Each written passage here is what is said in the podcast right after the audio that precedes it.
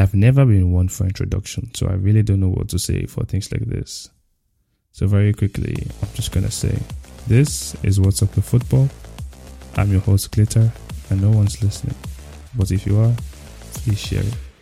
Over the next 10 minutes, I'm going to be bringing to you the biggest news in the world of football, along with, of course, my own filtered opinion on everything happening. So, first of all, is Moses Caicedo, or Caicedo, or how his name is pronounced. Forgive me if I'm wrong. I'm just gonna go with I said. So he is the one to be Brighton star. I'm sure everybody that's following the world of football, following the news, already knows about this.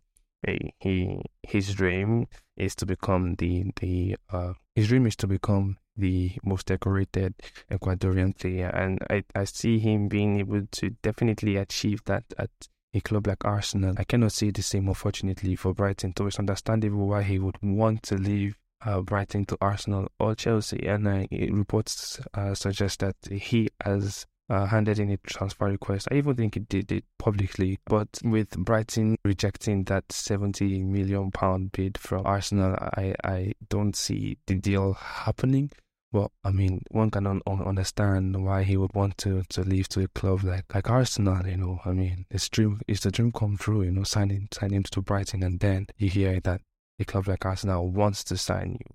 Now, on the Arsenal side, I mean, you can see the importance of, of this transfer for them. This this could be what they need to, to push them into, you know, you know, over the line to the Premier League title with Thomas Partey now uh, with the injuries of Thomas Partey uh, coming out of the Arsenal camp, you can only understand why Arsenal will be trying so much to sign a player of uh, his quality. I mean, you cannot you cannot depend on on Sambi Lokonga and Mohamed Elneny to to win a Premier League title for you for you with that in that in that position. So that's why uh, I I think that it's smart for them to be going for and Moses Caicedo. But I mean, it's just two days till till the transfer ends. We have less than 48 hours, so I'm hoping that the deal, you know, comes true. But I don't, I don't necessarily think that Brighton are going to let him go. I mean, they've already lost a lot of players in in a. Bissouma. I don't I don't really know if, if they'll be able to let this one go, especially now that they are in, in fighting uh, positions for, for a place in Europe. So I guess we'll see how, how that one goes. Uh, uh, let me know what you think about that. Possibly we can even make a community on Twitter where we can uh, uh, discuss maybe a Twitter space or something like that. Anyways, moving on, Todd Boehly is at it again with Enzo Fernandez. Reports today are suggesting that he is prepared to meet the 120 million pound uh, release clause set by Benfica's Rui Costa for Enzo Fernandez. I think it's it's a bit it's a bit overpriced to be honest. But what what can we say? What can we say? You know, 120 million pounds, Enzo Fernandez. I mean, it's understandable. Man, this guy was the the young player of the world. He was the young player of the World Cup, if I'm not mistaken. So uh, he's a fantastic player. When you look at the midfield uh, of Chelsea at the moment, they're quite they're quite thin. With only a few options and injuries here and there, you can understand why they'll be going for, for a player of this of this level, but for here, 120 million pounds, oh, that's a lot of money. Only time will tell. And I'm aware that there are no there are no problems on the player side, but uh, we'll see. We'll see if Enzo Fernandez will be able to to sign for for for Chelsea before the transfer window uh closes. Uh, I'm very sure that if Chelsea are not able to pull this off this summer, um, this January, he will probably move to another club in in in the summer. There will be a lot of competition for his signature at, by then. Maybe he's his price will have gone down a bit and it will not be uh, 120 million pounds as like uh, are asking for at the moment. What you know I want to talk about, uh, surprisingly, is is Manchester United's uh, striker problem. I mean, they went in and signed uh, Wout Weghorst from from Burnley a few weeks ago, and in my opinion, I don't think that he actually uh, solves the the defend the um striker problem really because I mean when you when you look at the, the, the, quality that, that's needed for, for a striker at Manchester United, you can only think of players like Harry Kane or or Victor Osimhen. In my opinion, Victor Osimhen will be a better option. No, actually, I think Harry Kane is going to be the best thing because I mean he's Premier League proven. Victor Osimhen is is a fantastic player. He's a beast at Napoli right now. But I mean, I wouldn't want to to to bet on him doing what he's doing at Napoli right now in, in, the, in the, in the Premier League. So if I were to be Manchester United, I think I should be going in for again this January or waiting till the summer to get him because he, I know his his contract expires. His contract expires very, very, very soon. I think in by 2024 someone is going to be done. So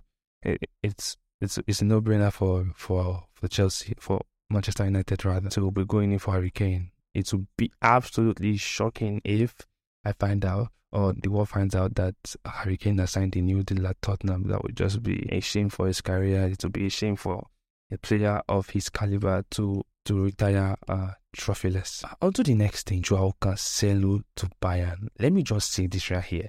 If this deal goes off, I'm telling you guys right now, I'm telling you right now, if you are listening, Manchester City do not win the league. I've been saying this, I've been saying this, but if Joao Cancelo leaves to Bayern, whether on loan or on a permanent transfer, Manchester City do not win the league. He's so important in my opinion to how to how they play.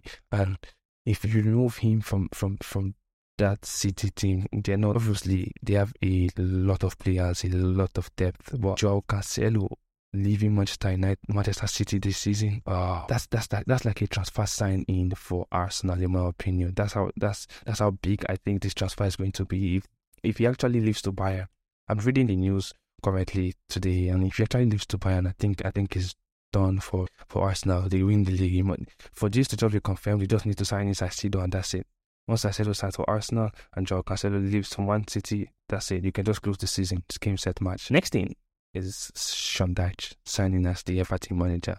I think I think he was much needed uh, for for a reboot at uh, at Merseyside at Everton. I think it's it's needed for, for them to to get in a new manager. But I personally don't think that the problem is is, is Frank Lampard. I just think he's unlucky. I think the, the problems are bigger than, than than the manager. I think they are they are internal problems in the club because they have the quality, they have enough players, they have the money to be able to you know go in and and get some players. I just feel like there is no structure or there are some problems within within the club there at Merseyside. So only time will tell if if uh, Frank Lampard was a bad choice. But I think I think he's a good manager. He has just been unlucky to be caught in yeah, a team like Everton, and they spent a lot of money. They've spent a lot of money in the past in the past decade. It's just a shame to see where they are with the amount of investment that's been put into the club. So uh, with Sean Dyche, I know they're going to go into into the the, the classic uh uh, Burnley style of play, defending and playing long ball. So it's interesting to see what Sean Dyche is going to bring into the Premier League. Let's see whether he will be able to to save them from uh, going into relegation and going to uh, to the championship. And yeah, that's pretty much it on what's up with football. I'm going to be here every day giving you the, the latest things and giving my opinion on everything that's happening. So yeah, tune in every day and let's discuss about football. Thank you very much. See you soon. Peace.